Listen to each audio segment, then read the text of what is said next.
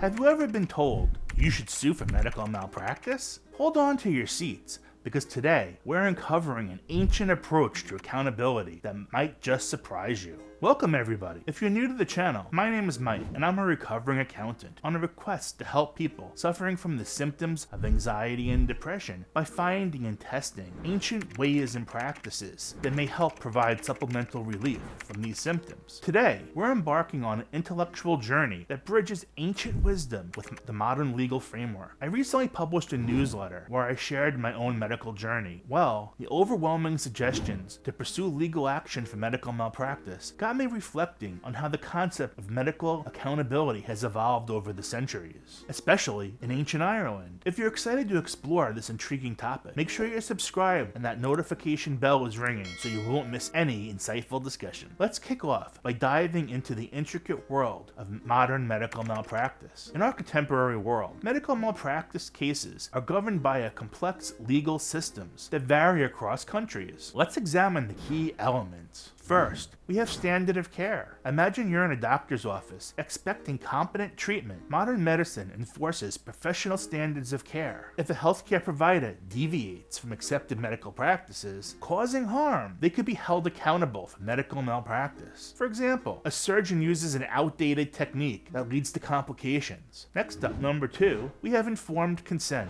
Think about your last medical visit. Did the doctor explain the risks and alternatives of your treatment? The doctrine of informed consent mandates healthcare professionals to provide patients with comprehensive information, empowering them to make informed decisions about their care. For example, when I went in for my back surgery, my surgeon sat with me going through a list of possible complications and what the surgery entailed. I could ask as many questions as I wanted, after which I signed the consent form for the surgery. Next up is negligence and duty of care. Physicians and medical staff bear duty of care towards their patients. Negligence or failure to act reasonably can result in malpractice. Imagine it's their responsibility to provide the highest level of care. For example, a nurse failing to administer prescribed medication on time causing complications. On the simplified list is litigation and compensation. Let's say a patient experiences harm due to medical malpractice. They can seek justice through civil litigation, aka a lawsuit. Their compensation may include financial restitution for damages, medical expenses, emotional distress. For example, a patient suing a hospital for the incorrect dosage resulting in prolonged recovery and mental distress. Now, let's journey back to ancient Ireland and delve into the unique approach to medical accountability through the Irish Brehon Laws. These laws, originating in ancient Ireland, provide a perspective quite different from modern systems. For starters, a major theme of the Brehon laws is restorative justice. Instead of punitive measures, Brehon laws focus on restoring harmony. Compensation was not paid solely as a punishment, but to heal and reconcile. For example, compensation being paid to a family of a patient harmed by a physician's actions to ensure collective well-being. The Brehon laws called for a tripartite agreement. Unlike our adversarial legal process, Brehon laws emphasized collaboration. A tripartite agreement